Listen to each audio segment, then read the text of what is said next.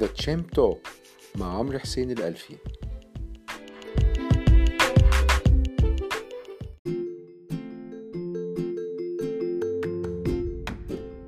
بسم الله الرحمن الرحيم، أهلا بكم في حلقة جديدة من البرنامج الأسبوعي Champ Talk أو البودكاست بالعربي عن الاستثمار. معكم عمر حسين الألفي، شريك مؤسس لموقع marketchamp.com، ودي الحلقة رقم 17. في الحلقة النهاردة هنتكلم عن الاستثمار مش بس في السوق المحلي ولكن في الأسواق العالمية الأخرى. يمكن بعض المستثمرين خصوصا الجدد منهم بيخاف يمكن يستثمر في سوق غير السوق المحلي بتاعه، بالرغم إن ممكن الاستثمار خارج السوق المحلي بتاعه يكون أقل مخاطرة. طب إزاي؟ أنا ممكن أستثمر بره السوق بتاعي وأكون أقل مخاطرة؟ ممكن. مش معنى إن أنا أعرف السوق بتاعي كويس وإن أنا عايش في هذا السوق إنه السوق بتاعي ده يكون أقل مخاطرة، ولكن هو ممكن يكون أنا أكثر معرفة بالسوق، ولكن مش معنى إن عندي معرفة أكثر بالسوق بس إن أنا كده إن السوق دوت يكون مخاطرته أقل. لا، ممكن يكون اللي معرفوش يكون مخاطرته أقل ويكون أحسن من اللي أعرفه. طيب، بداية احنا بنتكلم على الاستثمار في السوق المحلي بتاعنا. في طبعا يشمل طبعا تكاليف مختلفة، من أول تكلفة السمسارة لحد تكلفة الحفظ المركزي، وفي بعض الحالات بيبقى في فرض ضريبة عن طريق مثلا رسم تنمية أو عن طريق مثلا دمغة أو عن طريق مثلا ضرائب رأس مالية أو ضرائب على الأرباح. كل الكلام دوت ممكن يبقى تكلفة للاستثمار في السوق المحلي، بغض النظر عن اختياري للأسهم اللي أنا هشتري فيها. ولكن طبعا التكلفة دي تعتبر جزء من عملية الاستثمار، ده ما يعتبرش مخاطرة، ولكن المخاطرة بتاعتي ان انا اشتري سهم وعندي توقعات بعائد معين، وان احتمالات ان العائد ده لا تتحقق أو العائد لا يتحقق يكون احتمالاته ضعيفة أو احتمالات واسعة، بمعنى أن أنا ممكن يكون عندي نسبة ثقة تكون مثلا 60% أو 50% أن ممكن العائد يتحقق أو لا يتحقق، إلا في بعض الحالات الأخرى زي مثلا لما بستثمر في أدوات الدين المحلي اللي هي مثلا بتديني عائد نقول 15% في السنة، أنا بنسبة كبيرة يكون عندي نسبة احتمالات أن هي هتتحقق بالفعل، لأن طبعا في يعتبر احتمال كبير ان طبعا ان الورقه الماليه دي اللي هي السندات او اذون الخزانه هتديني نفس العائد اللي انا كنت داخل على اساسه. ولكن طبعا زي ما احنا عارفين الاستثمار في الاسهم بيشتمل على مخاطر، المخاطر ديت بتقول ان ممكن السهم اللي انا شاري فيه يكون اداء الشركه مش جيد، ممكن يكون القطاع اللي انا شاري فيه يكون اداء قطاع مش جيد، وممكن يكون السوق نفسه الظروف بتاعته مش جيده، وبالتالي ممكن يكون فيه تذبذب في الاداء. فتاني، المخاطره مش معناها ان انا اخسر فلوسي، والمخاطره هي معناها ان انا في تذبذب حوالين العائد المتوقع من الاستثمار.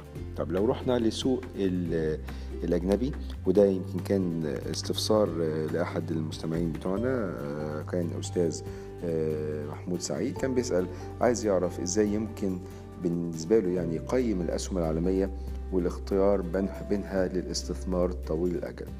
نرجع نفكر حضراتكم مرة تانية إن الاستثمار هو بطبيعة الحال طويل الأجل، فلما نقول الاستثمار طويل الأجل ده معناه إن فيه استثمار قصير الأجل.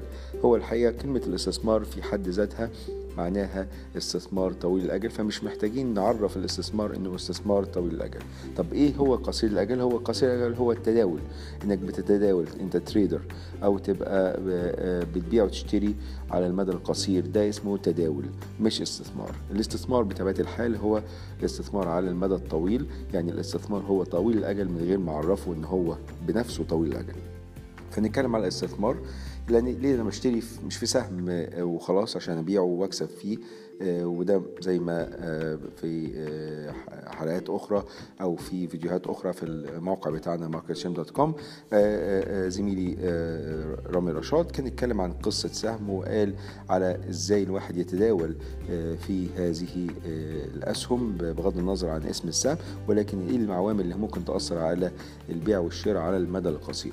لكن نيجي نتكلم على المدى الطويل، يبقى احنا بنتكلم كده على الاستثمار. طب الأسهم العالمية تفرق إيه عن الأسهم المحلية؟ الأسهم العالمية أولا هي انت بتشتري سهم وخلاص، انت بتشتري سهم في بيزنس، يعني في عمل، زي ما بتعمل كده في نفس القصه في السوق المحلي، انت بتشتري بيزنس. اهم حاجه تبقى فاهم البيزنس دوت، انت كانك هتبقى شريك في هذا البيزنس او هذا العمل، فبالتالي انت محتاج تفهم العوامل اللي بتاثر بالايجاب او بالسلب على هذا البيزنس. اذا كانت عوامل ليها علاقة بالشركة نفسها، ليها علاقة بالإدارة، أو ليها علاقة بالسوق اللي هي الشركة بتعمل فيه، أو ليها علاقة نقول البيئة التنظيمية للقطاع للشركة فيه. على سبيل المثال احنا بنتكلم مثلا في الأوان الأخيرة قطاع الحديد والصلب في مصر كان بيمر بمشاكل في الفترة الأخيرة نتيجة ارتفاع التكلفة على المصنع الحديد والصلب، نتيجة انخفاض أسعار الدولار قصاد الجنيه، فبالتالي تكلفتهم تعتبر بالجنيه المصري بترتفع، نتيجة طبعا ان احنا عندنا عوامل أخرى من منافسة عالية جاية من الاستيراد، فدي كل عوامل بتأثر على أداء الشركة اللي أنا بستثمر فيها. ولكن ممكن البيئة التنظيمية تتغير من يوم وليلة، زي ما حصل في الويك اند أو يوم الخميس الماضي إن وزارة الصناعة والتجارة في مصر طلعت قرار وإن هي بتفرض رسوم حمائية على الواردات بتاعة أحد مدخلات الانتاج اللي هي البلتس، وده بالتالي هيساعد الشركات الكبيره المتكامله اللي عندها دوره انتاجيه متكامله في مصر ان هي تستفيد، لان هي طبعا هي بتنتج البلت اللي بيتم استيراده دوت، فبالتالي تقدر تصرف منتجها وتقدر تنتج بصوره جيده وتقدر تحافظ على اسعار البيع النهائي. فدي أو عوامل ممكن تأثر على البيئة التنظيمية في القطاع اللي أنا بشتري سهم فيه. فنفس القصة تعالى إن حطيناها بالنسبة للأسهم العالمية، هو مفيش اختلاف الحقيقة، هي نفس العوامل اللي انا هبص عليها، ولكن مع اختلاف طبعا المتغيرات. يعني انا دلوقتي لما اتكلم على استثمار مثلا في سهم امريكي، هعمل استثمر فيه ازاي؟ انا هبتدي اقيمه ان هو كشركة برضو، واشوف الاداء بتاع الشركه، واشوف اداء القطاع اللي الشركه فيه، واشوف برضو العوامل الخارجيه اللي هي البيئه التنظيميه بتاعه هذا القطاع. وطبعا الظروف الجيوسياسيه ممكن تاثر، الظروف العالميه والتجاره العالميه، زي دلوقتي المشكله اللي ما زالت دايره ما بين امريكا والصين، وزي دي ممكن تاثر كحرب تجاريه على الاداء التشغيلي للشركه اللي انا بتكلم عليها او على القطاع بتاعها، ولا هي بتنتج منتج يتاثر بالرسوم الضريبيه اللي تم فرضها من قبل زكاه امريكا ومن قبل الصين. كل الكلام دوت لازم اخد في اعتباري. في الاخر انا عايز اوصل ان العوامل دي كلها ازاي بتاثر على التدفقات النقديه بتاعه الشركه او البيزنس اللي انا بحاول اشتري اسهمه او بدرس ان انا استثمر في اسهمه.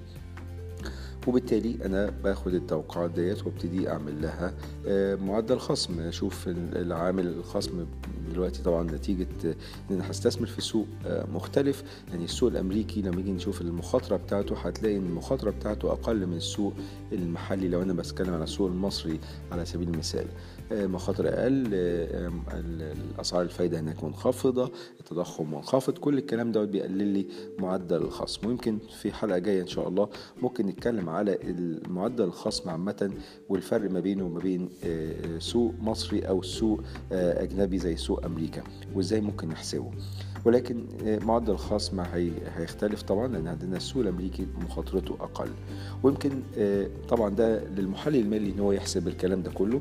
ولكن كمستثمر وعايز يعني يحدد ايه الاسهم اللي ممكن يشتريها، عندنا كذا طريقه. عندنا الطريقه الاولانيه طبعا ان هي مضاعفات، انك تحسب المضاعفات او اوريدي المضاعفات محسوبه بالنسبه لك. يعني انت لو دخلت على اي موقع في بيانات الاسهم عالميا، لو بتتكلم مثلا عن امريكا، في الويب سايت بتاع finance.yahoo.com ده موقع مهم جدا، وممكن تشوف الداتا بتاعته بسهوله، وتشوف مش بس اسعار الاسهم ولا تداولاتها اليوميه، ولكن ايضا ممكن تشوف راي المحللين الماليين وتوقعاتهم بالنسبه للسهم اللي انت بتتكلم عليه او اللي انت بتدرس شرائه، كم محلل بيغطي السهم، كم توصيات شراء، بيع، احتفاظ. طب المتوسط السعر المستهدف، طب أعلى سعر مستهدف، أقل سعر مستهدف، توقعات المحللين للأرباح الفترة القادمة الربع الجاي أو السنة الجاية، وابتدي أبص على مضاعف الربحية. طبعا كل ما ألاقي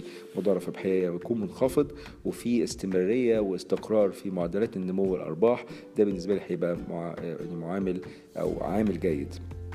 طبعا المضاعف الربحية مش بالضرورة يكون منخفض عشان يكون السهم جيد. انت في بعض الشركات اللي بتعمل اداء جيد جدا كأسهم ولكن مضاعفات ربحية عالية جدا، وده نتيجة طبعا ارتفاع معدلات النمو المتوقعة لأداء هذه الشركات.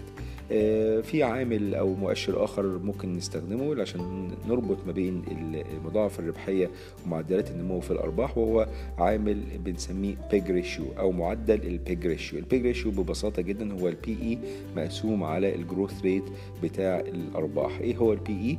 البرايس بتاع السهم أو سعر السهم مقسوم على ربحية السهم اللي هو الإيرنينجز بير شير، عشان كده بنسميه بي إي، برايس بتاع السهم على الاي اللي هي الارنينجز بير شير بتاعت السهم. يعني لو انا بشتري سهم ب10 جنيه وبيديني الربحيه بجنيه، يبقى انا بدفع 10 اضعاف هذه الربحيه. الجي اللي هي الجروث اللي هو معدل النمو، معدل النمو بتاعت الاي بتاعت الارنينجز، هل الارنينجز ديت هتنمو ب10% ولا هتنمو ب20%؟ لو هي هتنمو ب10% دي بدل ما اقارن البي اي بالجروث، البي اي انا لسه حاسبه ب10 والجروث حاسبه ب10 برضو، يبقى كده 10/10، يبقى أنا كده الريشيو بتاعي أو المعدل بتاعي 1. عادة يعني الرينج نتكلم على المعدل لما يكون 1، ده معناه ان السهم يعتبر متقيم بطريقة عادلة.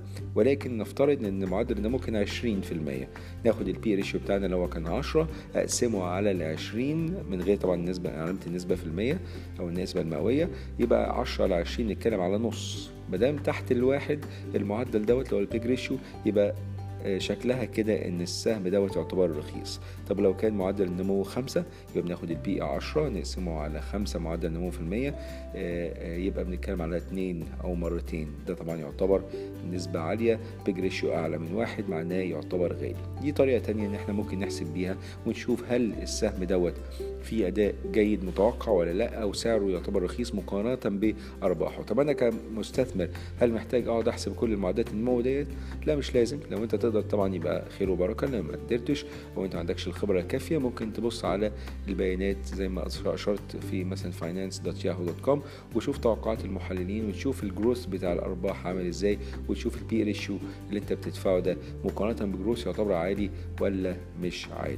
طبعا دي طريقه تعتبر نسبيا سهله ان انت تقدر تحسب بيها معدل المضاعف الربحيه بعد ما تاخد في اعتبارك طبعا معدلات النمو بتاعه الارباح.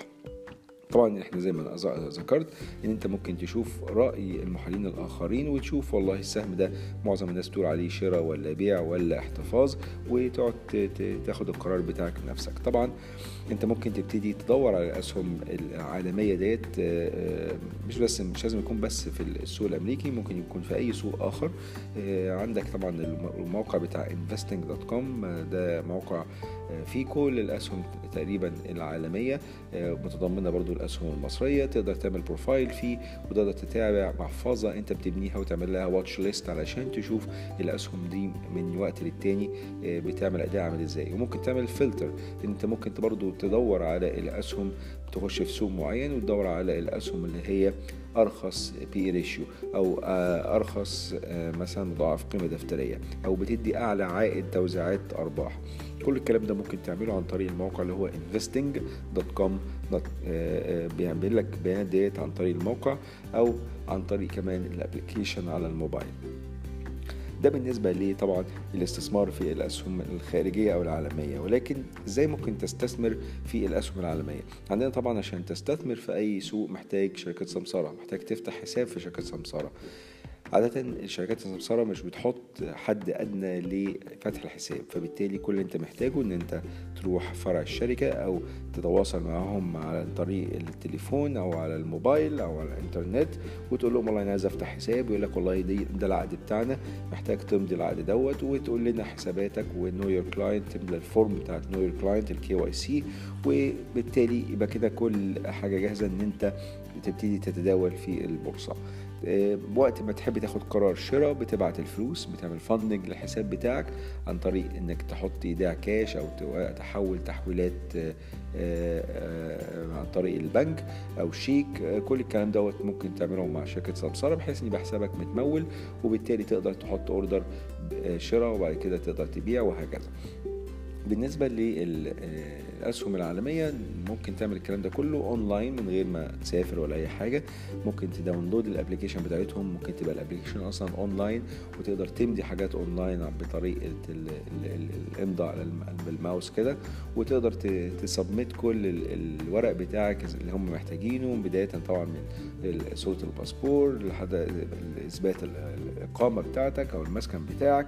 كل الكلام دوت بتقدر تبعته أونلاين، وبعد كده حسابك بيتفتح ويقول لك والله رقم حسابك الرقم الفلاني، وبعد كده تقدر تحول من حسابك البنكي لحسابك في شركة السمسرة. ويفضل طبعا هيكون حسابك الشخصي علشان اسمك يكون مطابق للاسم اللي موجود على حساب شركة السمسرة. يمكن في خبر اخيرا شفناه في اواخر سبتمبر وفي اكتوبر ان بعض شركات السمسرة العالمية ابتدت تعمل حاجة غريبة جدا. طبعا احنا عارفين ان شركة السمسرة بتعمل فلوسها عن طريق العمولات، ان هي بتاخد نسبة او بتاخد رقم معين من العملاء او عملاء السمسرة اللي بيبيعوا ويشتروا عن طريقها. ولكن في السوق الامريكي يمكن من سنة 2013 كان في شركة جديدة كده اسمها روبن هود، كانت تم تأسيسها في السيليكون فالي، وطبعا شركة يعتبر بيزد من تكنولوجي، وكان جوجل احد المستثمرين في هذه الشركة. وعملت حاجة غريبة جدا وهي ان بتتيح التداول في البورصة من غير اي كوميشن، من غير اي عمولات. طبعا بنيجي نبص على الفكرة ازاي ده شركة سمسارة ومن غير عمولات، طب هتعمل فلوسها ازاي؟ شركة سمسارة ممكن تعمل فلوسها عن طريق ان هي بتبقى بتشتري باسمها اسهم وتبيع هذه الاسهم في السوق، فممكن تعمل زي ما نقول سبريد، تعمل مارجن او هامش مكسب ما بين الفرق ما بين سعر الشراء وسعر البيع. فالبيد واسك طبعا دوت او سعر العرض والطلب، بيبقى سعر الطلب منخفض وسعر العرض عالي، فبالتالي الفرق دوت انا ممكن اعمل منه فلوس، مش لازم بالتالي اعمل فلوس عن طريق العمولة بتاعة التداولات. وممكن شفنا شركة اسمها Interactive Brokers، دي عملت أو عفوا Interactive Broker واحد مش Brokers، Interactive Broker عملت العمولات بتاعتها زيرو، ومؤخرا تشارلز شواب عملت العمولات بتاعتها زيرو أيضا. ممكن ده أثر بالسلب على أسهم هذه الشركات، وخصوصا شركة اسمها Ameritrade وشركة E-Trade. شركة E-Trade دي اللي أنا شخصيا كنت بتداول عن طريقها في بداية الأمر لما كنت تداول في السوق الامريكي.